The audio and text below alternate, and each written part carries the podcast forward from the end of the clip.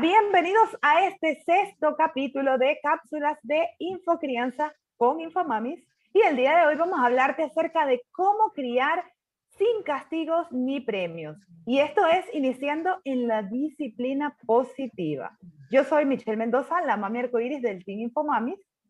Y yo soy Jebe Mendoza, la tía psicóloga. Y para que podamos conversar un poquito más sobre este tema, pues primeramente vamos a hablar de qué cosas son los castigos y qué cosas son los premios. Entonces, bueno, fíjense, un castigo es lo que nosotros aplicamos usualmente, digamos que lo que los las mami, los papis, tienen como que más fresco en la cabeza, porque quizás también es lo que hicieron sus padres con ellos, y es que cuando el niño se porta mal, lo castigo. ¿Cómo aplica un castigo? Puede ser un castigo positivo, que es cuando yo le pongo al niño a hacer algo adicional a lo que él tenía que hacer, o sea, si no cumpliste con tu tarea, entonces ahora tienes que lavar los platos, por ejemplo.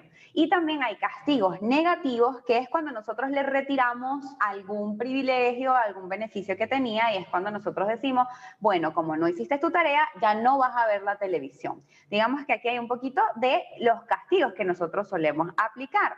Y también por otro lado tenemos lo que son los premios, que básicamente es cuando nosotros decimos, mira, lo has hecho excelentemente bien y te doy un premio. O cuando, por ejemplo, bueno, un niño logró el primer lugar en el campeonato y se gana su, eh, ¿cómo es que se llama esto? Su estatuilla, ¿cómo es? Trofeo, trofeo. Su trofeo, mira, no me salía. ok, cuando se gana su trofeo, o cuando se gana una medalla, o cuando nosotros le decimos, mira, lo has hecho tan bien todo este año escolar que ahora te vamos a regalar el play, o ahora vamos a irnos de viaje para ese sitio que tú te querías ir. Entonces, digamos que aquí va un poquito sobre qué cosas son los castigos y qué cosas son los premios. Y me gustaría, Michelle, que tú nos pudieses como complementar de qué cosa es la disciplina positiva, porque de pronto algunas mami y papi no saben de qué trata. Bueno, fíjate que la disciplina positiva es como una filosofía que básicamente trata es de enseñar o educar a los padres a cómo trabajar desde el respeto, entendiendo cuáles son las necesidades de sus hijos. Es decir, eh, no se trabaja con, punitiva, con punitividad, perdón, ni con premisas.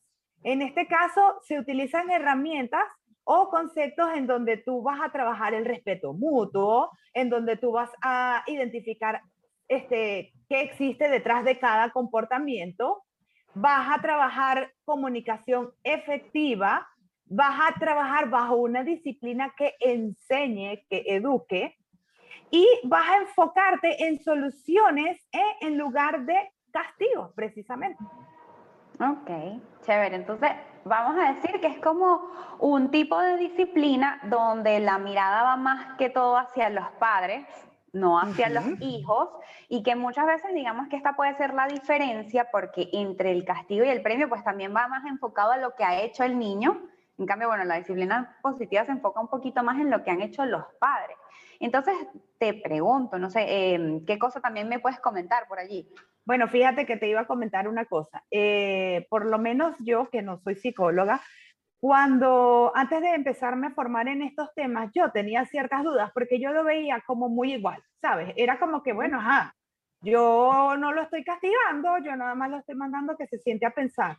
Y realmente eso se parece a lo que es un castigo, solamente que vamos a, por una parte, eliminar esa palabra castigo, ¿verdad? Sino que simplemente es, en este momento hiciste algo malo, vamos a que te sientes a pensar, ¿sabes? No es lo mismo que yo le diga, bueno, y ahora como hiciste este mal comportamiento, vas y te sientas. O sea, estás haciendo prácticamente una misma función, o estás mandando al niño que se siente, pero lo estás mandando a sentarse a pensar en cuál fue su mal comportamiento, su mala conducta, lo que no debió hacer, en cambio, de la otra modo, que es como más autoritario, y como no lo hiciste, vas y te sientas, entonces ya ahí este, sí es como un castigo. De este modo fue que lo empecé a comprender yo cuando ya me fui entrando en, en, lo que era este tipo de información acerca de la disciplina positiva. Y hago la acotación precisamente porque de pronto algunos papis o algunas mamis van a pensar este, eso mismo, pues decir, bueno, ajá, yo no lo premio, este, yo nada más este, le estoy dando, no sé, palabras de aliento, por ejemplo, yo nada más le estoy diciendo bien hecho, pero eso es un premio. Solamente que es otra forma de llamarlo, prácticamente. Claro. por lo menos así lo veo yo. No, no, y, fíjate que con esa, eso que tú acabas de decir es básicamente lo que nosotros queremos aclarar el día de hoy. ¿Por qué? Porque vamos a ver cuáles son las diferencias como tal, o sea, vamos a identificarlo, no solo, bueno, nos vamos a caer como que, que esto es así, esto es así, sino que, bueno, vamos a ver realmente qué significa un castigo, qué cosa realmente significa un premio, y bueno, también ver, porque ya estamos diciendo, ok, no lo voy a educar, ni lo voy a castigar, ni lo voy a premiar. Y entonces muchas veces esas son las herramientas que tienen los papis y las utilizan y dicen, bueno, y si no hago esto, entonces, ¿qué hago? ¿Qué hago? Entonces también vamos a ver qué cosa conoces tú, Michelle, que digamos que es lo que aporta la disciplina positiva cuando dicen, bueno, si no es premios ni castigos, entonces, ¿qué es? Es consecuencias, precisamente, y ahí entonces entramos en el tema de que hay consecuencias naturales y hay consecuencias que ya son, eh, digamos que impuestas o, negociadas. Lógicas, digamos, por allí. Entonces, en este caso, este, ¿qué es lo que voy a hacer? Yo no lo voy a castigar, yo simplemente lo voy, le voy a decir que por ese comportamiento que tuvo va a tener una consecuencia y puede ser una consecuencia positiva o una consecuencia negativa, ¿cierto o no? Claro, fíjate, es que hay como diferentes tipos, así como lo decías tú, o sea, hay canales de aplicar estas consecuencias. Hay unas consecuencias, por ejemplo, que son las que llamaste las naturales, que digamos que son las que se desprenden de lo que el niño exactamente está haciendo. Vamos a suponer, el niño está saltando en la cama y yo de pronto le había dicho, mira, si tú saltas en la cama, te vas a caer y te vas a golpear. Y resulta que el niño sigue saltando en la cama y no me escucha y se cayó y se golpeó. ¿Ok? Esa es una consecuencia natural. ¿Por qué? Porque básicamente es de su misma acción se desprendió una consecuencia que fue caerse. Entonces la natural es lo que tal cual pasa sin que nosotros hagamos ningún tipo de intervención. O sea, si yo, por ejemplo, agarro y me pongo a limpiar toda la casa, la consecuencia va a ser que la casa va a estar limpia. Pero si yo por el contrario digo, ¿sabes qué? Yo no quiero hacer nada, entonces la consecuencia va a ser que la casa esté súper sucia. O sea, es directamente de lo que yo decido hacer o de lo que yo decido no hacer. Ahora bien, también están como las consecuencias lógicas, que fueron las otras que, que, tú comentabas, que sí, precisamente son las que nosotros imponemos o delimitamos. No vamos a poner la palabra imponer porque, porque la palabra imponer, exactamente. Exacto, pero sí es que las aplicamos nosotros, ¿ok? Son lógicas porque digamos que también se derivan de lo que ha sucedido, pero hay veces que lo que pasa no tiene una consecuencia directa natural. Ok, vamos a suponer, yo le digo a mi hijo, mira, recoge todos los juguetes que tienes ahí en el piso. Y él no los recogió. Y cuando no los recoge, realmente no pasa nada después de eso. O sea, después de allí no hay ningún tipo de consecuencia natural. Entonces aquí sí podemos entrar nosotros y aplicar una consecuencia. Cuéntame, Michelle, ¿qué consecuencia crees tú que se podría utilizar en esta situación? Fíjate, en ese caso que expones, eh, tú puedes conversar con tu hijo y acordar previamente qué tipo de consecuencias vas a tener cuando tú no respondas a mis solicitudes. Entonces, por ejemplo, yo te digo, hijo, este, yo te estoy mandando a que recojas tu cuarto para que tu cuarto esté lindo y ordenado. Si tú no haces este trabajo, entonces la consecuencia va a ser que el día de hoy no vas a ver televisión, por ejemplo, o que el día de hoy no vas a salir al parque a jugar con tus amiguitos. Entonces, en este caso, ya él sabe, porque está con la antesala, de que si no cumple, va a tener esa consecuencia. O sea, de su acto se va a derivar una consecuencia que fue preestablecida por nosotros, porque ya había sido comunicada, pero eh, en este caso, pues no es, como lo decías, no es natural, porque si no recogió no pasó nada, el cuarto sigue desordenado y listo. Pero nosotros como adultos, entonces, para que ellos vayan estableciéndose en la norma, debemos ayudarlos y guiarlos y la forma sería, en este caso, aplicar una consecuencia que ellos entiendan que al no cumplir con una responsabilidad que tiene, pues evidentemente va a perder o va a dejar de disfrutar algo que era placentero para él. Ok, entonces mira, aquí me gustaría aportar que también, como decías, hay varios tipos de consecuencias. ¿Por qué? Porque hay unas que se derivan también como de la misma situación. O sea, por ejemplo, yo le voy a decir, mira, si no recoges tus juguetes, yo los voy a guardar y no los vas a poder utilizar más. Y también le voy a explicar un poquito el por qué. O sea, mira, yo te quiero que tú recojas los juguetes porque si tú los dejas regados por allí, se van a ensuciar, porque yo puedo estar caminando por el sitio y me voy a tropezar y me voy a caer. se rompe también si yo lo piso. Entonces le voy a explicar las razones del por qué él debería recoger y luego también puedo relacionarlo directamente con lo que ha pasado. O sea, como es algo que tiene que ver con el juguete, entonces, bueno, el juguete es lo que no vas a poder utilizar. Obviamente hay situaciones donde de pronto tampoco va a haber algo tan directo o tan relacionado eh, con lo que él está haciendo. Vamos a suponer eh, que de repente estamos en la calle y se me suelte la mano y salga corriendo en la mitad de la calle. Fíjense. Justo te iba a hablar de ese ejemplo. porque, porque también quise tomarlo, porque aquí hay consecuencias naturales, pero hay consecuencias naturales que nosotros no podemos dejar que pasen. O sea, en primer lugar, por ejemplo, nosotros no podemos dejar que, bueno, sí, él salió y cuando se atravesó en la calle le atropelló un carro. O sea, ¿qué es eso? Obvio. Tampoco podemos llegar como a ese nivel. Entonces, como que tampoco podemos llegar a ese punto. Precisamente eso es algo que sí podemos evitar, pero bueno, se nos soltó de la mano y tampoco hay algo que yo pueda hacer directamente de la situación, o sea, porque cuál vendría siendo la consecuencia directa de allí, no hay. Entonces allí sí puedo aplicar, como esas que tú nos comentabas, mira, sabes que hoy tú tenías beneficios y los beneficios eran que ibas a ver televisión, que ibas a poder hacer esto y realmente pues no lo vas a poder hacer ahora. ¿Por qué? Porque no me estás escuchando las normativas. O si íbamos al parque y se me soltó de la mano, le digo, sabes que ya no vamos al parque y nos regresamos. Ahora nos regresamos a la casa y así llore, hay que ser firme porque tenemos que mantener la palabra en lo que les estamos diciendo. Fíjate una cosa que, que, me llama la atención o que quería conversar precisamente contigo y con las personas que nos están viendo el día de hoy, y es que... Y escuchando. Em, bueno, también escuchando por Spotify y todas estas este, partes de audio nada más.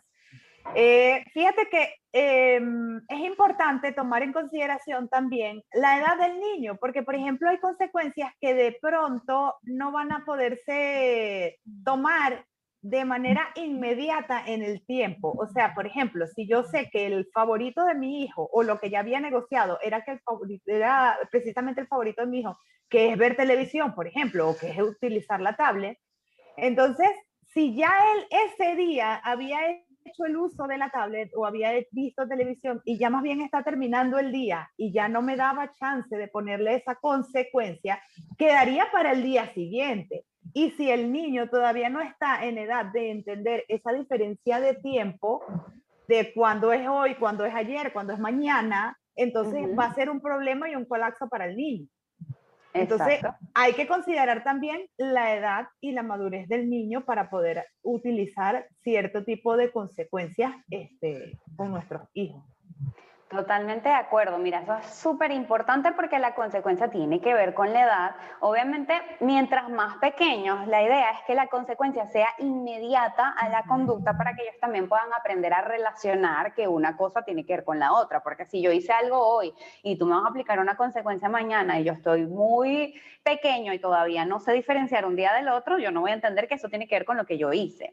Entonces, aquí también nosotros podemos aplicar otro tipo de consecuencias que hablan de enmendar el error que ha tenido. O sea, por ejemplo, em, vamos a suponer, el niño tenía ganas de ir al baño y resulta que estaba jugando súper entretenido y se hizo encima. Nosotros aquí en vez de castigar, por ejemplo, porque castigar hubiese sido como que te regaño aparte, y aparte de que te regaño, te digo, mira, sabes que no hay televisión. Y realmente eh, digamos que dependiendo obviamente de la edad, del proceso, del contexto, porque no sabemos bien, pero vamos a poner un ejemplo genérico, que fue que se le olvidó, no se dio cuenta y él todavía está como en ese proceso. Y eso pasa mucho. Y, eso pasa, mucho, exacto, porque por eso lo pongo así, que de verdad les pasa, se les olvida, están súper entretenidos en el juego. Y la idea no es castigarlo por esto, porque no es que se está portando mal, ¿ok? También es importante, no es una mala conducta. Sin embargo, sí tiene que haber una consecuencia para que él vea que cuando eso pasa, entonces él también tiene que hacer algo.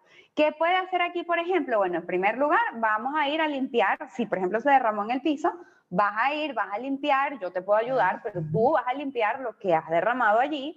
Y aparte también, por ejemplo, puedes lavar tu ropita, si también está en la edad. Si no está en la edad, bueno, nada, simplemente nos quedamos con que lo limpió y ya, y yo luego yo le lavo la ropa. Pero dependiendo de la edad, pues él también puede colaborar, así sea pequeñito, decirle, mira, ayúdame a pasar el jaboncito, listo, bueno, ya gracias. Pero digamos que también es eso, o sea, que está relacionada directamente con el hecho y enmienda el error que ha tenido. Y es súper útil porque yo lo apliqué. Es súper útil porque primero que les enseñas en un principio a ser responsables de su propio acto y segundo pues que sí van a recordarlo porque ya saben que al haber hecho eso, al no estar pendiente, este, de tener que ir al baño, al no recordarlo o al no haber ido antes, cuando, por ejemplo, mamá le dijo, porque también pasa eso, hijo, voy a hacer pipí, hoy ni este hija, voy a hacer pipí, no, no tengo ganas, no, no tengo ganas, y te contestan, no, no tengo ganas, solo porque está entretenido en el juego. Y realmente sí tenía ganas, pero se aguanta. Entonces, cuando pasa eso, la próxima vez ellos van a decir, conchale, me recuerdo que esa vez que no que me aguanté y que se me salió el pipí, mi mamá me puso a lavar el interior o la pantaletica y la verdad es que me pareció fastidioso. Mejor no lo vuelvo a hacer. Así mismo, mire, aprovecho y, digo que, que, en otros países también les dicen calzoncillo o calzones, como para que por si acaso no saben qué significa eso. Eh, bueno, básicamente la ropa interior, pues. Y no, mira, me encanta, voy a retomar una de las cosas que dijiste, que es que ellos se hagan responsables de sus actos. Y digamos que aquí, eh, no me voy a adelantar porque más adelante vamos como a comparar cosas, pero aquí también hay como una diferenciación entre el castigo y la consecuencia. Y es que la idea del castigo muchas veces es simplemente punitivo sea, yo te digo que esto es lo que vas a hacer y punto, y ya, en cambio, en la consecuencia, la idea es que el niño se responsabilice del acto que ha hecho. Y de este modo aprenda. Exacto, que él aprenda, que él vea la importancia de por qué hay que cumplirlo, que sepa que la próxima vez que le pase qué cosa es lo que tiene que hacer.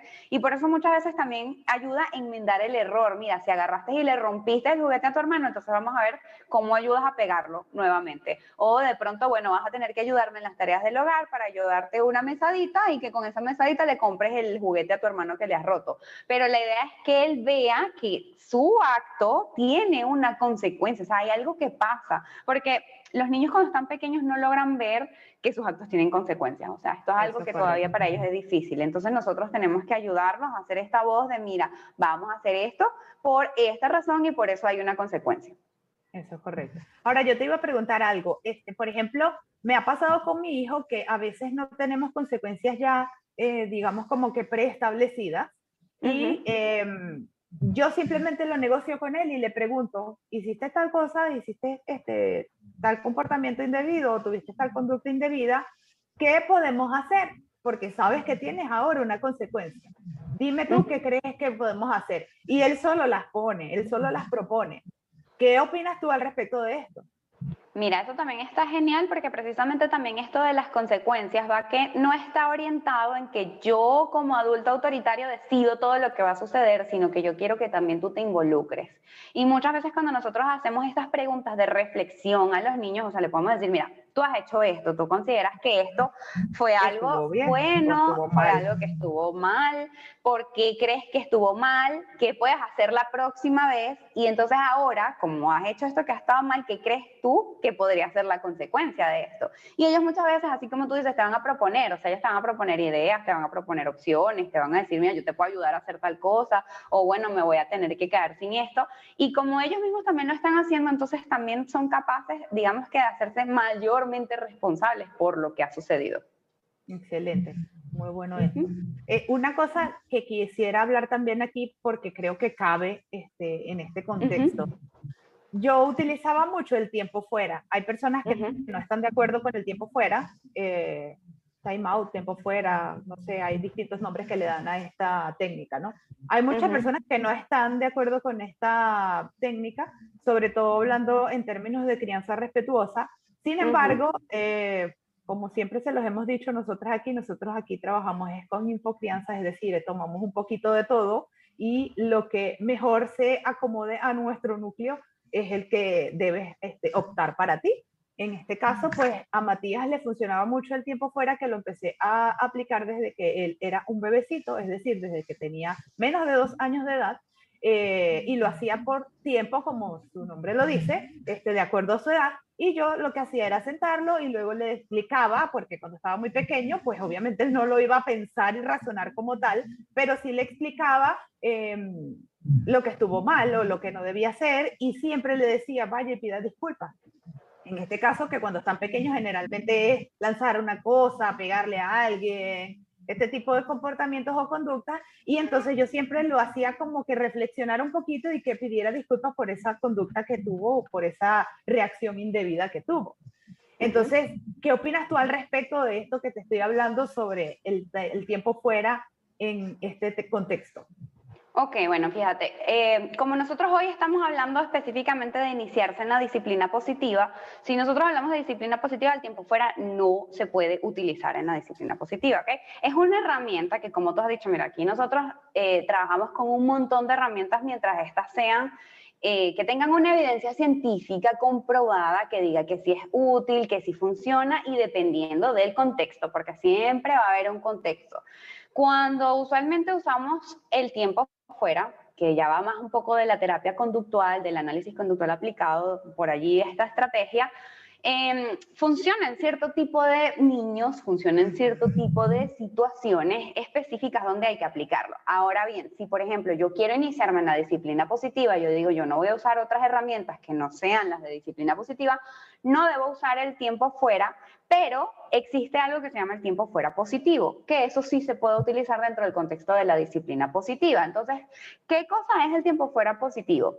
Básicamente, digamos que empieza con la misma premisa de que vamos a sacar al niño de la situación conflictiva donde se presentó, o sea, vamos a suponer que está haciendo un súper berrinche en el mercado y nosotros necesitamos sacarlo de allí porque de verdad no podemos continuar aplicando nuestras estrategias dentro del mercado mientras todo el mundo me está mirando y yo lo saco de aquí, lo retiro de la situación o de repente estaba en casa y estaba jugando con su hermanito y le dio tres golpes y cuatro patadas y si yo no me lo llevo de ahí se van a seguir entrando a golpes. Entonces, aquí yo igual lo retiro del lugar, pero digamos que la diferencia es que yo lo voy a acompañar en este espacio, ¿ok? El tiempo fuera positivo, las dos personas vamos a estar allí juntas y en este tiempo primero vamos a aplicar unas estrategias para calmarnos, ¿ok? Porque muchas veces los niños no saben calmarse solos y digamos que esta también es la diferencia, que a veces cuando están en ese espacio solo igual no logran calmarse porque no saben calmarse solos, entonces cuando yo lo acompaño al sitio, lo ayudo a calmarse, o sea, entre los dos, como respirando,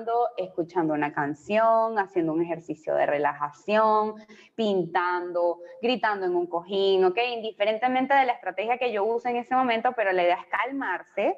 Después de que nos calmamos, reflexionamos igual sobre qué pasó, o sea, yo haciéndoles preguntas, mira, ¿qué pasó? ¿Por qué salimos? ¿Cómo podemos hacer ¿Qué crees tú, por ejemplo, aquí como tú me dices, bueno, yo le decía, mira, vaya y pídale disculpas, aquí, por ejemplo, yo lo que puedo utilizar es decirle, ¿qué crees que le podemos decir a esa persona para que se sienta mejor porque la otra persona está triste? Es que justo para allá iba, porque quería que explicaras precisamente esta diferencia que me encanta que la hayas establecido. Este, Pero precisamente iba porque cuando hablé en un principio lo hablé como cuando él estaba pequeño, pero ahora que ya está más grande y que ya razona y que tiene una manera este, distinta de reaccionar, aún a veces en medio de un berrinche, yo lo que hago es precisamente esto. Algunas veces lo mando a tiempo fuera solo porque está demasiado molesto y lo que hago es decirle, mira, Tú de verdad estás muy molesto. Anda por favor a tu cuarto, y te vas a tu espacio de la calma y desahogas tu rabia allá. Y cuando estés más calmado, vienes y conversamos de lo que pasó. O también me pasa que por ejemplo, está en medio de un berrinche y entonces voy y hago el tiempo fuera eh, acompañándolo, simplemente sacando de la situación en donde estaba muy mal y entonces lo acompaño y le digo, mira, vamos a aplicar este, en este momento la respiración. Yo le utilizo a él una técnica de respiración, este que le digo, eh, huele la flor, sopla las burbujas y a él le encanta. Entonces esto lo ayuda muchísimo a que él empiece otra vez a respirar para conseguir la calma y salir de ese momento de rabia. O a veces le digo, acuérdate hijo que Furio, porque él le dice Furio a su rabia, acuérdate que Furio no tiene el control, el control lo tienes tú, entonces dile a Furio que se vaya, chao Furio, chao, incluso a veces le he puesto que eh, lo dibuje, o sea, hay distintas formas, como tú dices, que se pueden aplicar en ese momento. Tú vas a utilizar pues la que veas que tienes más a la mano, la más accesible, la más, em, incluso a lo mejor una no te funciona y tienes que cambiarla por otra, porque exacto. También va a depender. Ese día no estaba disponible para hacer eso, exacto. Y mira, una de las cosas que dijiste del espacio de la calma, de cuando por lo menos él hace el tiempo fuera solo, eso también va dentro de la disciplina positiva porque es un espacio, como para explicarlo rápidamente, sin embargo, también les cuento que tenemos un video sobre eso en YouTube, lo pueden buscar. Muy bueno. Pero digamos que rápidamente para explicarles es simplemente tener un espacio, un rincón, un lugar, en el sofá, en el piso, en la sala, en su habitación, donde él vaya y hayan cierto tipo de objetos que él puede usar para calmarse, para relajarse y luego volver otra vez a la situación situación. Entonces eso también digamos que es un poquito de parte del tiempo fuera positivo. Perfecto. Ahora ya veo una pregunta. ¿Por qué entonces en este tema de la disciplina positiva se considera que premiar o castigar no está malo? Entonces yo digo, así como que yo como adulto, claro, yo lo sé, pero yo como adulto papá, cualquier otra persona que no cuenta con estas herramientas y estos conocimientos, si yo no puedo premiar y no puedo castigar, entonces, ¿qué carrizo es lo que puedo hacer? Porque es lo único que conozco, no sé qué más hacer. ¿Qué hago?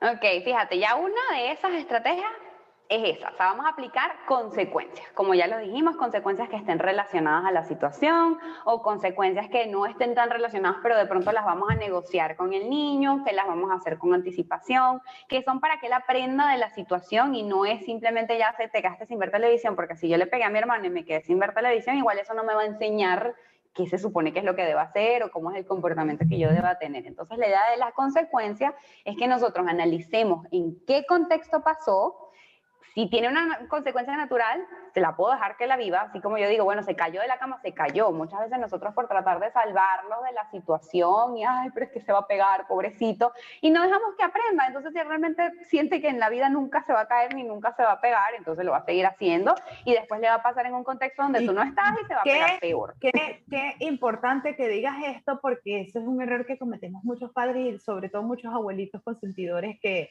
están pendientes de que no les pase nada malo y entonces precisamente si no dejas que les pase nada malo, como dicen en Buscando a Dory, entonces ¿qué te va a pasar? Eh, bueno, en Buscando a Nemo. A Dory la busca en la segunda y primero buscan a Nemo. Pero creo que es en Buscando a Nemo que lo dice, porque lo dice precisamente Dory. Si tú no dejas que él le pase nada malo, entonces ¿qué le va a pasar? Nada, o sea, no va a vivir porque lo tiene en una burbuja. no le pasa nada entonces no vive, no existe y no sabe. Excelente que hayas traído este, ejemplo allí de Buscando a Nemo, porque es totalmente cierto. O sea, nosotros muchas veces los tratamos de salvar de algo, ay, es que no hizo la tarea a tiempo y entonces yo se la hago en la mañana antes de que se vaya al colegio. No, porque entonces no está aprendiendo la responsabilidad, no sabe qué pasa cuando no lleva la tarea de la maestra, le regaña o baja la nota, no sabe, no sabe qué se va a pasar y va a saber que hay alguien que me va a resolver y resulta que en la vida no pasa así cuando uno crece. Entonces nosotros más bien nos estamos dejando sin estrategias para cuando ellos crezcan y no van a saber cómo resolver en una situación problemática. Entonces esto también les enseña a resolver esos problemas. Exacto, y básicamente esa es la idea precisamente de enseñar a través de la disciplina positiva, que ellos aprendan que existen límites, que, que existen consecuencias y que existen elogios porque no hablemos nada más de las consecuencias, también podemos hablar de los elogios. Cuéntanos un poquito acerca de los elogios, Jay. Ok, fíjate, los elogios también, digamos que como decíamos, eh, premiarlos, los elogios digamos que van de la mano con un tipo de premio. ¿Por qué? Porque premiar es, digamos que reforzar o recompensar algo que ha sucedido bueno. Entonces, ¿qué pasa por aquí? aquí, aquí pasan varias cosas. Primero vamos a irnos como que a lo que opina la disciplina positiva y luego ya nos vamos a ir a comparar un poquito más a fondo. Básicamente la idea de lo que nos comenta la disciplina positiva es que cuando nosotros premiamos, nosotros estamos reforzando el, castigo, mírame a mí que estoy loca, nosotros estamos reforzando la conducta apropiada y entonces como que el niño aprende a que se tiene que portar bien solamente porque me van a dar este premio, solamente porque me van a reforzar, solamente porque me van a decir que estoy haciéndolo muy bien o que lo estoy haciendo genial o excelente, porque digamos que los elogios es un refuerzo social, o sea, cuando yo le digo, chócala, puñito, bien hecho, lo hiciste muy bien, estoy muy orgullosa de ti. Entonces, ¿qué pasa? Que aquí lo que opina la disciplina positiva es que cuando nosotros hacemos esto, el niño no aprende a hacerlo por sí mismo, sino que solamente aprende porque alguien más me está reforzando, digamos que va un poco de esta mano.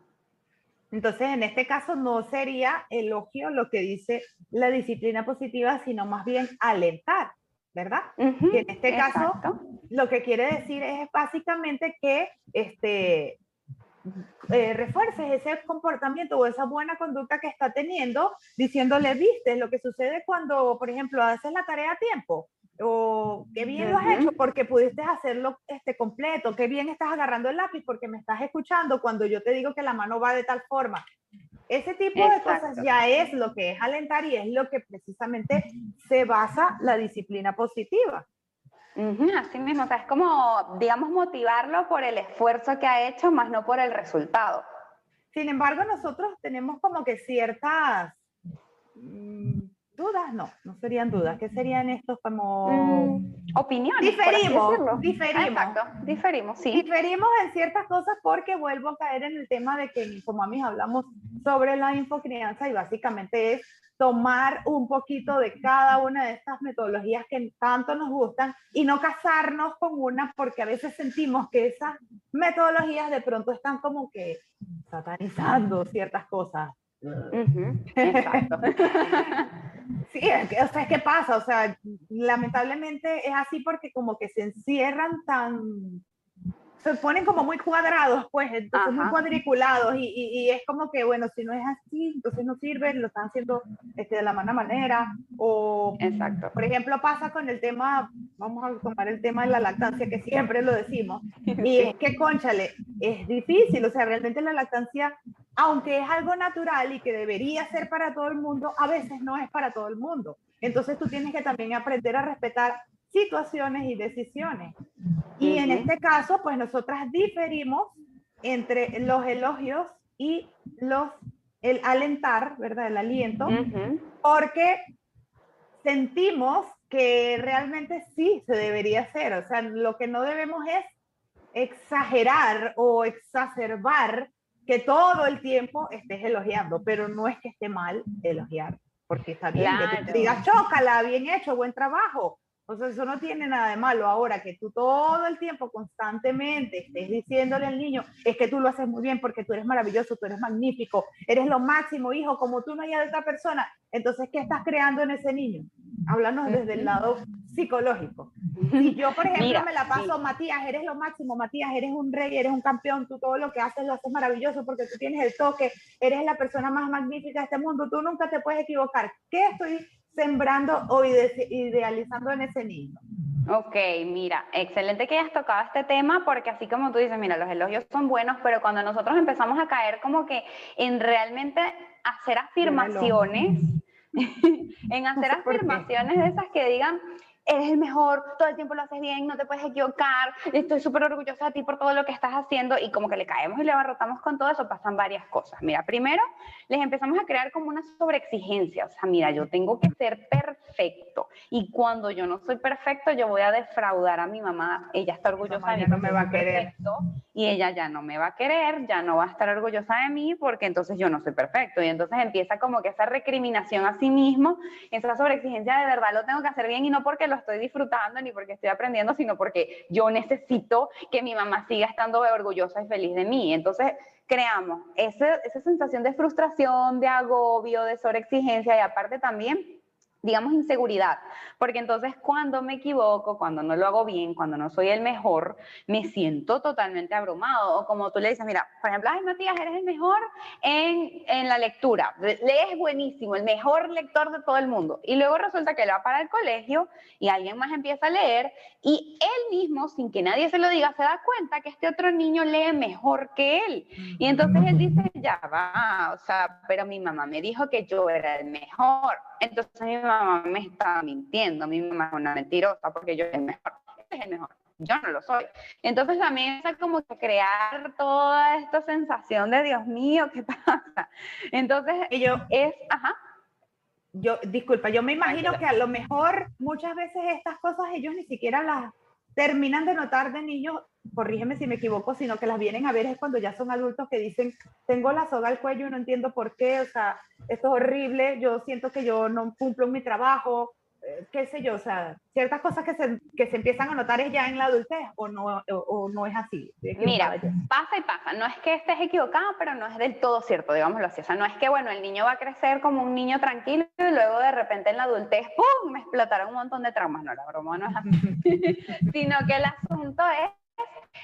que los niños logran internalizar, o sea, ellos no hacen esta interpretación, o sea, por ejemplo, el niño no va a decir, no, lo que pasa es que mi mamá me está diciendo, a veces sí, o sea, a veces te pueden decir, mamá, mira, tú me estás mintiendo porque el otro va a hacer mejor que yo, a veces sí, llegan a la reflexión, a veces no, pero entonces crecen como con esa zozobra, con esa sensación de yo no logro encajar porque yo por más que me esfuerzo igualito no logro ser el mejor y me lo intento y lo intento, pero no soy el mejor, no soy el mejor y me siento mal, no sé ni siquiera por qué, o sea, porque realmente yo no entiendo que es porque tú me estás sobreexigiendo.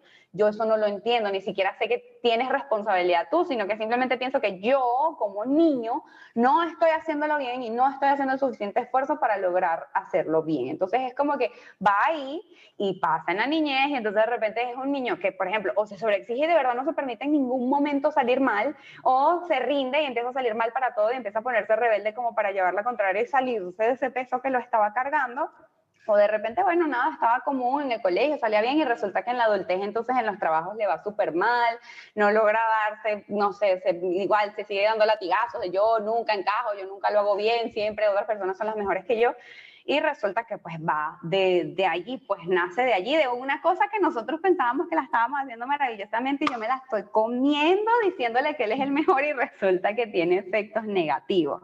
Entonces, por eso aquí nosotros tenemos que aprender a equilibrar, que eso es lo que nosotros consideramos en infocrianza, que es equilibrar y tomar un poquito de todo. Entonces me gustaría, Michelle, que como que comparemos con el diccionario ¿Qué significa cada uno de estos términos? O sea, ¿qué significa alentar, elogiar, los castigos, las consecuencias, como para que les demos nuestra opinión general allí sobre el tema, ¿no?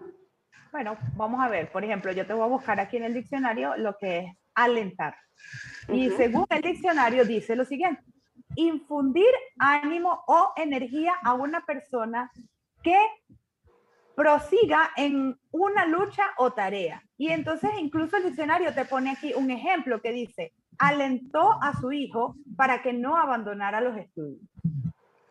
Fíjate que en este caso el diccionario está diciendo que alentar, según lo que yo entiendo, que alentar es precisamente decirle a una persona, dale, que tú puedes hacerlo, continúa, que sí vas a poder lograrlo. Eso es lo que yo veo. sí, sí, yo también. Al respecto?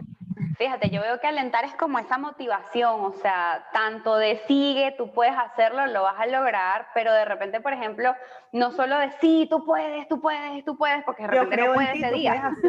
Ah, bueno, también. Fíjate, exacto, de repente ese día no puede, entonces nosotros le podemos decir, mira, continúa y haz tu mejor esfuerzo. De repente no lo puedes lograr, pero haz tu mejor esfuerzo, inténtalo a ver qué pasa. Y eso, también es como una manera de alentarlo, o sea, bueno, intenta. Fíjate que muchas veces, y pones el ejemplo y me queda perfecto, porque muchas veces me pasa, Matías tiene un nivel de la frustración muy bajito, se dice, ¿cómo, no sé cómo se dice, pero se frustra muy rápido, pues.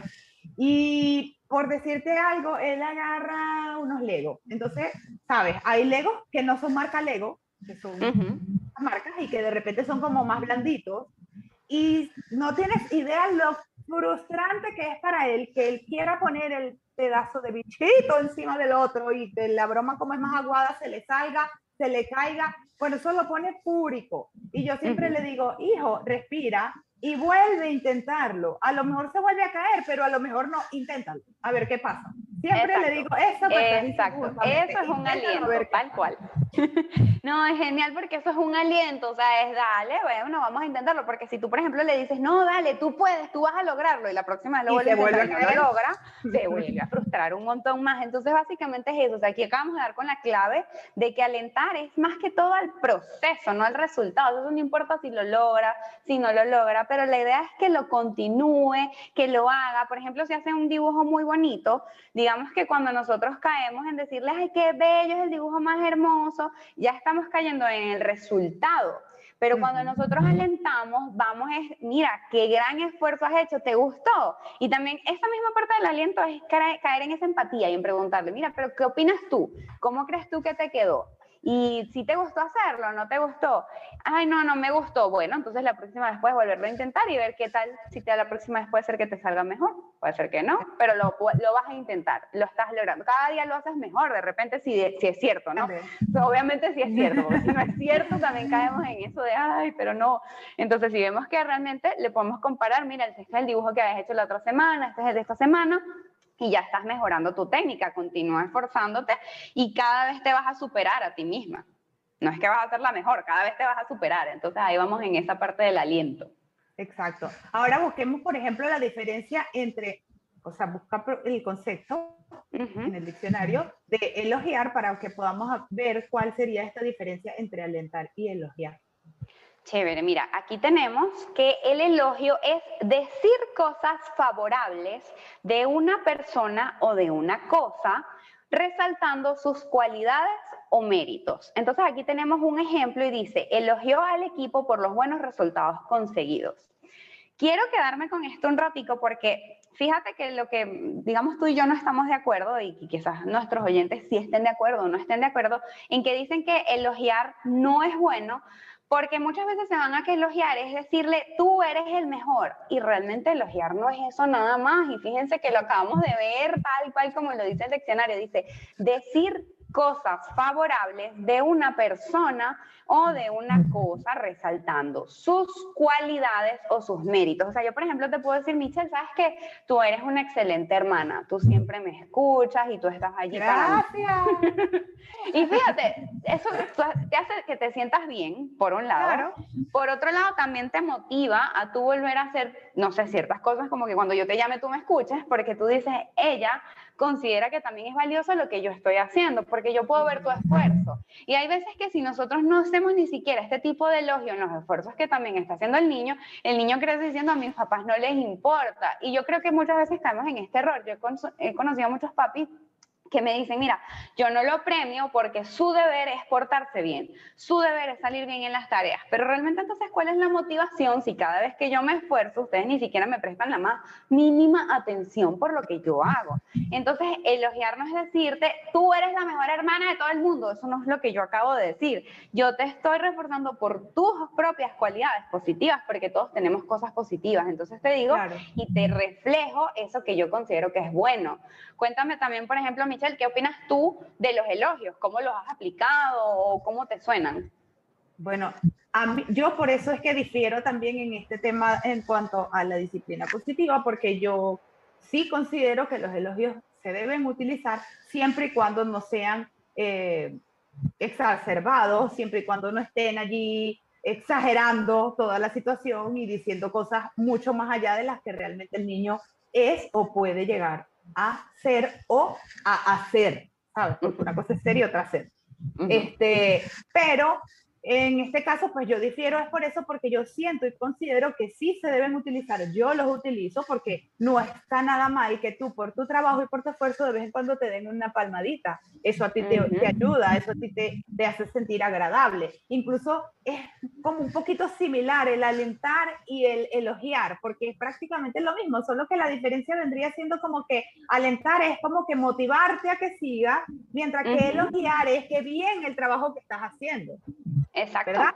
Y entonces yo por eso no considero que esté mal, o sea, ahora que yo todo el tiempo te diga, qué bien que estás haciendo, qué bien que lo estás haciendo, qué bien que lo estás haciendo, lo eres maravilloso, ya eso sí está mal, o sea, porque ya estás cayendo en un extremo.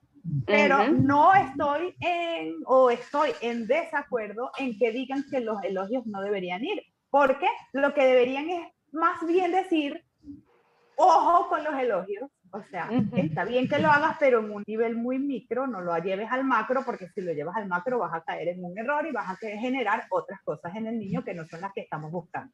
Exacto, o aprende a elogiar, porque a veces, por ejemplo, es eso, que nosotros juramos que un elogio es decirte que eres lo mejor del mundo mundial y resulta que eso no es un elogio, eso más bien es una alabanza. O sea, es como que si tú eres lo mejor, lo más perfecto y, y existen muchos padres así. Mira, y existen muchos padres así que lastimosamente no lo hacen este, con premeditación, simplemente lo hacen porque bueno, en algunos casos porque fueron criados de esta manera y en otros porque están rompiendo el molde, pero se van al otro extremo. Exacto, y, siempre se hace como para hacer un bien, o sea, ellos dicen, no, mira, a mí nadie me alabó nunca, nadie me alentó, nadie me elogió, y entonces yo voy a alabar ahora mí y decirle que es lo mejor del mundo mundial. Pero resulta que caemos en eso y no nos damos cuenta que a veces pasan todas las consecuencias que ya dijimos. Entonces, digamos que aprender a elogiar es eso, decirte, mira, por ejemplo, no es el mejor dibujo del mundo, ni eres el mejor dibujante del mundo, pero de repente el niño es un prodigio dibujando. Entonces yo también lo puedo elogiar porque esa es una gran habilidad y decirle, mira, sabes que tus destrezas de dibujante son espectaculares. Eso es un elogio. Yo no le claro. que es lo mejor del mundo. Pero me da risa. Imagínate que yo le diga eso a Matías, sus destrezas. no, bueno, claro, claro. Obviamente todo tiene que ir de acuerdo a la edad. Eso ya lo podemos decir a un adolescente o a un niño grande, porque yo te apuesto que hay niños, mira, de 8 años en adelante que ya estas palabras les encanta, porque les gusta que los tratemos como adultos y no como niños. Pero ahora, nos vamos así a 4 años. ¿Cómo crees tú, Michelle, que podrías darle un elogio, por lo menos pensando en Matías? Y en las cosas que Matías sabe hacer sumamente bien, ¿cómo le podrías elogiar una cualidad? Para que les dé un ejemplo aquí a, las mamás y a los papis que nos escuchan. Bueno, una, ¿cómo elogiarle una cualidad? Vamos a ponerte un ejemplo. Ay, Dios. te, te reprobé, sí. no, no, no, este concéntrate, concéntrate. Este, bueno, no sé, vamos a ponerte un ejemplo. Matías es muy bueno con la retentiva, ¿sabes? Él aprende muy, mucha facilidad y, se le da muy rápido este, tener retentiva. Entonces, por ejemplo, yo podría decirle, este, ves papi, que es chévere que hagamos este juego, porque cuando hacemos este juego, ves lo maravilloso que resulta cuando te pones a pensar. Vamos a seguirlo haciendo, chócala, por ejemplo. Claro, también de repente, como que aquí tomando tu ejemplo, eh, disculpa que te interrumpa, le podrías decir, por ejemplo, hijo, ves que tú aprendes muy rápido, cada vez que yo te enseño algo, tú lo has aprendido súper rápido, ¿verdad? Qué, qué, lindo, qué, qué, bueno. ¿Cómo te sientes tú cuando aprendes muy rápido lo que yo te enseño? Y entonces le pasas ahí también para que él no vea que nada más es porque mamá se alegra, sino que él piense si eso también lo agrada. Importante eso, y la verdad fíjate que me lo estás comentando en este momento y aunque lo he hecho, lo he hecho de manera inconsciente, no lo he hecho de manera consciente. Y fíjate qué importante que lo estás diciendo lo bien que hace. Porque le tiro la pelota, como quien dice, pero para que él este, se dé cuenta. Mira, ¿viste lo bien que se siente? ¿Cómo te sentiste después de que supiste la respuesta, por ejemplo? Mira, veo que estás muy alegre, ¿te gustó? ¿Te, ¿Te gusta cuando aprendes muy rápido? Ay, qué bueno, tú me has demostrado que la mayoría de las veces aprendes muy rápido.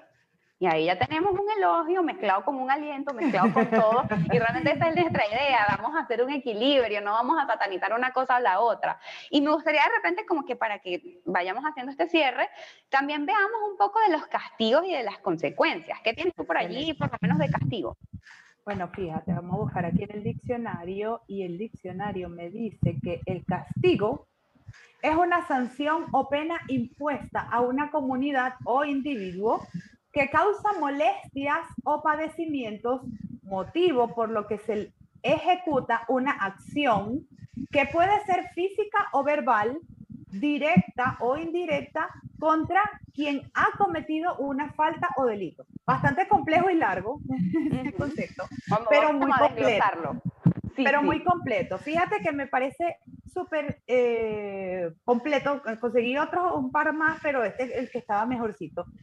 Y me gusta porque explica precisamente que el castigo es algo que te lleva a entender que hiciste algo mal y que como hiciste algo mal, te voy a penalizar, te voy a quitar este, algo que te gusta mucho, te voy a... le causa malestar a la persona, como decía ahí, ¿no? Exacto, entonces yo voy a sufrir, ¿verdad? Algo, voy a sufrir una pérdida, voy a sufrir un, o voy a padecer algo que no me gusta porque precisamente este, tuve una mala conducta, un mal comportamiento, hice una acción que no debía hacer. Exacto, y, mira, yo creo que aquí también, mira, yo lo retomo porque digamos que la consecuencia y el castigo se parecen en precisamente, mira, nosotros decimos que, eh, voy a leer un poquito aquí repito la consecuencia como para, para hacerle el, el ejemplo, ¿no? Ahí, y darte mi opinión y que tú me des la tuya, porque la consecuencia es el resultado de toda acción o suceso a la cual se le denomina causa, o sea, es un resultado que es causante por algo que pasó. Y entonces aquí dice, por ejemplo, si el agua se calienta a 100 grados centígrados, la consecuencia es que se transforma en vapor. O sea, es algo que pasa por una acción. Entonces, digamos que los castigos son una consecuencia porque tú actuaste de una forma inadecuada y ahora hay algo que está pasando por tu acción. O sea, es un resultado de tu acción también, porque el castigo también es el resultado de tu acción. Ahora, ¿qué cosa como que diferenciamos? O sea, porque ya vimos, en esto es igual, en que los dos son una consecuencia, un castigo también es una consecuencia, pero si hay una palabra que yo voy a rescatar de allí, es que es impuesta, ¿ok? El castigo lo imponemos. Y entonces aquí también me gustaría como que decir que la, la, idea del castigo también es como que, bueno, yo soy la autoridad y yo impongo esto porque tú te equivocaste y esto es lo que yo decido. En cambio, cuando nosotros aplicamos la consecuencia, ya va un poco más de, mira, te has equivocado y vamos a ver qué va a pasar para que podamos resolver esto que no se puede volver a repetir. Entonces no lo estoy imponiendo desde mi figura de autoridad, pero sí te estoy más bien ayudando y enseñándote aquí. Entonces, de acuerdo a esto, pues tú también cómo los compararías, ¿no? No, pues de la misma manera que tú, o sea, a mí me parece que este, precisamente ambas vienen siendo como que muy similares y la diferencia está en que yo me impongo ante ti porque eh, hiciste algo que no tenías que hacer y yo como figura autoritaria te voy a decir no hagas o, o, haz porque no debiste hacer tal cosa. Este, mientras que la consecuencia pues ya viene siendo algo, digamos, como negociado, digamos, como que mm, eh, sabes que cuando pase tal cosa vas a perder el derecho o el beneficio que tenías de disfrutar esto que te causaba placer, por ejemplo. Claro.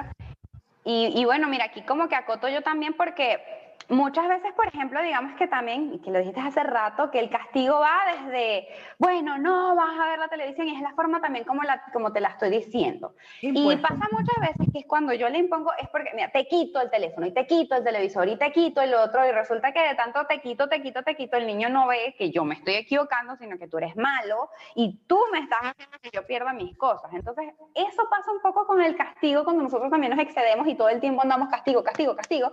El niño no reflexiona nada sobre su conducta, sino que simplemente te ve a ti como el malo de la película y en vez de verte a sí mismo de yo me equivoqué, te ves a ti mismo de tú eres malo.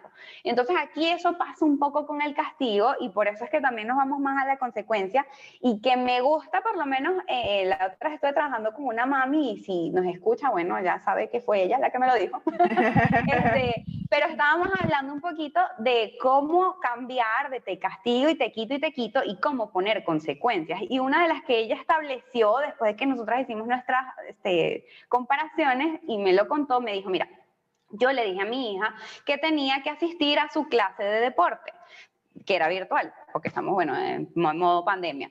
Entonces yo le dije que ella tenía que cumplir porque esa era su responsabilidad y que cuando ella no cumpliera con su responsabilidad, la consecuencia es que no iba a tener los beneficios que son usar su celular, usar el televisor, etcétera. Ya yo se lo dije. Y luego resulta que llega la otra vez, o sea, la situación donde pasó, y ella me dice, mamá, yo no me quiero meter en la clase deportiva. Y yo le digo, hija, pero es que te tienes que meter en la clase deportiva porque esa es tu responsabilidad. Y ella le dijo, yo no quiero. Entonces ella en ese momento ya le iba a castigar y luego recordó y dijo, no, ya va, yo me voy a calmar y yo voy a respirar. Y entonces le dijo mi hija, hija, tienes dos opciones.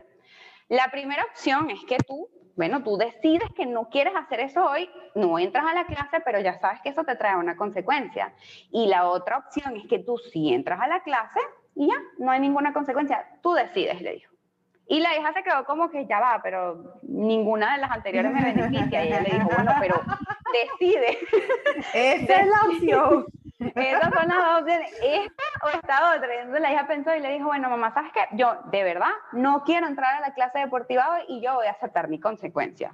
Y ella dijo, bueno, por aquí, ya, y, para como terminar de echar el cuento, por aquí ella dijo, bueno, qué bueno que la aceptó, y luego estaba asustada porque dijo, me va a estar pidiendo igual el teléfono y me va a estar pidiendo. Y no, me dijo, mira, la niña en todo el día no me pidió absolutamente nada porque ella sabía que esa era su consecuencia. ella lo asumió perfectamente. Te lo iba a decir justamente sin saber que me ibas a hablar de ese caso en particular que tuviste, pues te iba a contar que me pasó en estos días con Matías que me contestó, mamá, no quiero. Y yo prefiero la consecuencia que hacer lo, lo que me estás pidiendo no recuerdo ahorita cuál fue el contexto, pero me lo dijo y yo quedé, en el momento quedé como que, ah, yo fui la que perdí ahí, yo quedé como que, bueno, ajá, está bien.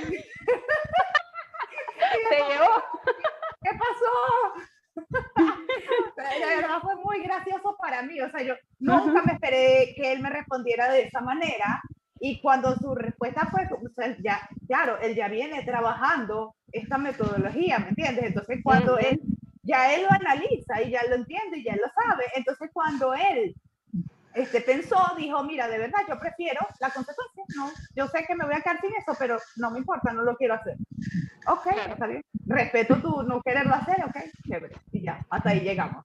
Pero me dio mucha risa que casualmente eh, hables del, del, mismo tema, pues porque me pasó en esto. Sí. No, mira, y genial que, que me hagas esa comparación de que a ti también te pasó, porque así los papis pueden ver dos cosas, dos cosas que están aquí bien fuertes. Mira, primero, de Matías tiene cuatro años.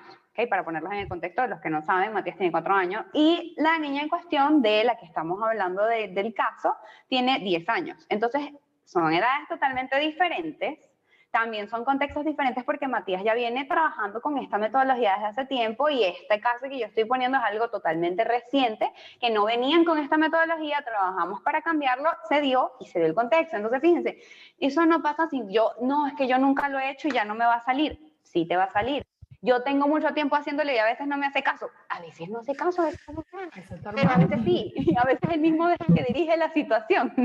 Y no importa también, no es que está muy chiquito, es que está muy grande, en cualquier tipo de edades también se puede aplicar porque eso se aplica a todos los contextos.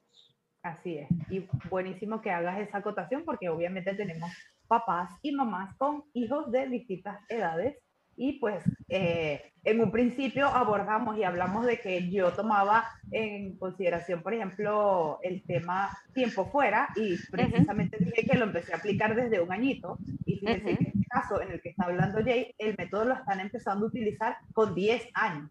Entonces, es para que ustedes entiendan que no importa si ya empezaron, si no han empezado, si quieren empezar y ya la edad está muy avanzada o si quieren empezar y están muy pequeños, de igual manera lo pueden hacer y van a obtener buenos resultados. Exactamente. Entonces, bueno, muchísimas gracias a todos por habernos escuchado el día de hoy. Dime, dime. Hay algo que quiero acotar que tú y yo nos vamos a reír porque te vas a acordar de qué es. Pero con el tema de que Matías ya viene trabajando esto de las consecuencias, nos pasó en estos días que estábamos Jay y yo eh, hablando, practicando, o sea, estábamos trabajando, estábamos grabando un video y en ese momento estábamos, era en hora práctica y mientras estábamos en la hora práctica, pues Matías estaba en la habitación en donde yo tengo la oficina y él está trabajando en su tablet tranquilo, de, de repente escuchó que yo dije, hablando del tema con JB, o sea, estábamos hablando, no recuerdo, creo que era de berrinches, creo que era. Algo así, sí, ajá. Y estábamos hablando y yo utilicé la palabra consecuencia en el contexto de lo que estábamos hablando y de pronto escucho de fondo a Matías y me dice, ¿por qué? Y él está enfocado en lo que le está haciendo. Y yo me he podido privar de la risa, me quito los audífonos y le digo, ¿por qué qué? ¿Por qué me vas a poner una consecuencia? ¿Yo qué hice? Mira, yo me pude reír y Ibe también se ha podido reír. Fue compliquísimo porque ya él sabe, o sea, escuchó la palabra consecuencia y dijo, wow, ¿y qué fue lo que hice? Yo estoy tranquilo en la tablet. claro, fíjate, ya, y, eso, ¿yo qué hice? O sea, ya sabe que las consecuencias están relacionadas con lo que él actúa. Mira, qué chévere que, que acotes esa experiencia que sí es verdad que nos pasó hace unas semanas. De verdad que nos reímos muchísimo. ¿Por qué? Y yo, ¿por qué qué? ¿Por qué te vas a poner una consecuencia? ¿Yo qué hice? De verdad que sí, fue demasiado gracioso. Bueno, entonces ya con esta última acotación, pues nos despedimos. Ya tenemos mucho rato hablando. Sí, ya, mira, si de verdad llegaron hasta el final, gracias, gracias por escucharnos todo lo que teníamos para decir hoy, pero realmente espero que esto que les hemos dicho les haya aclarado bastante cómo iniciarse en esto de la disciplina positiva, cómo aplicar las consecuencias, cómo alentar, saber que de pronto pues no es que vamos a recriminar por siempre los castigos y los elogios, si en algún momento tenemos que recurrir a ellos porque como decía Michelle, pues no satanizar, sino aprender a equilibrar y de repente que esa no es nuestra herramienta principal, sino tener otras estrategias también, ¿no? Y entender que todo no es para todos. hay cosas que pueden aplicar perfectamente para el hijo de mi vecina, pero no para el mío. Entonces, entender que de pronto, así quieras y anheles trabajar con la disciplina positiva, pues entonces hay determinadas cosas que no van a funcionar con tu pequeño o tu pequeña y que en este caso, pues ya vas a tener que utilizar otras herramientas adicionales y por eso es que vuelvo y repito que Info Crianza engloba un poquito de todas estas metodologías maravillosas con las que contamos el día de hoy, las mamis y los papis. Así mismo. Entonces, bueno, no se pierdan nuestros próximos capítulos de cápsulas de infocrianza que van a estar súper mega geniales. Y para eso suscríbanse, por favor, aquí abajo. Y denle, denle clic a la campanita, no sé dónde sale la campanita, pero denle clic. Abajo. y entonces cuando ustedes la tocan, ella les activa las notificaciones y cada vez que nosotros sacamos un video nuevo, ustedes se van a enterar y ya se van a poder meter por allí. Y para las personas que nos escuchan, pues síganos en Spotify, en Google Podcast, en Apple Podcast, en donde sea que escuchen este podcast que les haya aparecido por allí. Bueno, muchísimas gracias a todos por acompañarnos el día de hoy, por acompañarnos toda esta plática larga que tuvimos, porque siento que hablamos mucho. Realmente no sé cuánto pasó, pero siento que hablamos mucho. Yo tampoco, creo que tenemos como una hora más o menos hablando. Ay, Dios. Y era media hora nada más. Pero bueno, el tema estaba interesante, picó y se encendió, y entonces ahora sí nos despedimos con mucho amor, mucho cariño, recordándoles que siempre una mami informada toma decisiones más acertadas y papis también, ¿por qué no? Claro, y especialistas y cuidadores. Sigan practicando la infocrianza y nos vemos. Chao. Nos vemos.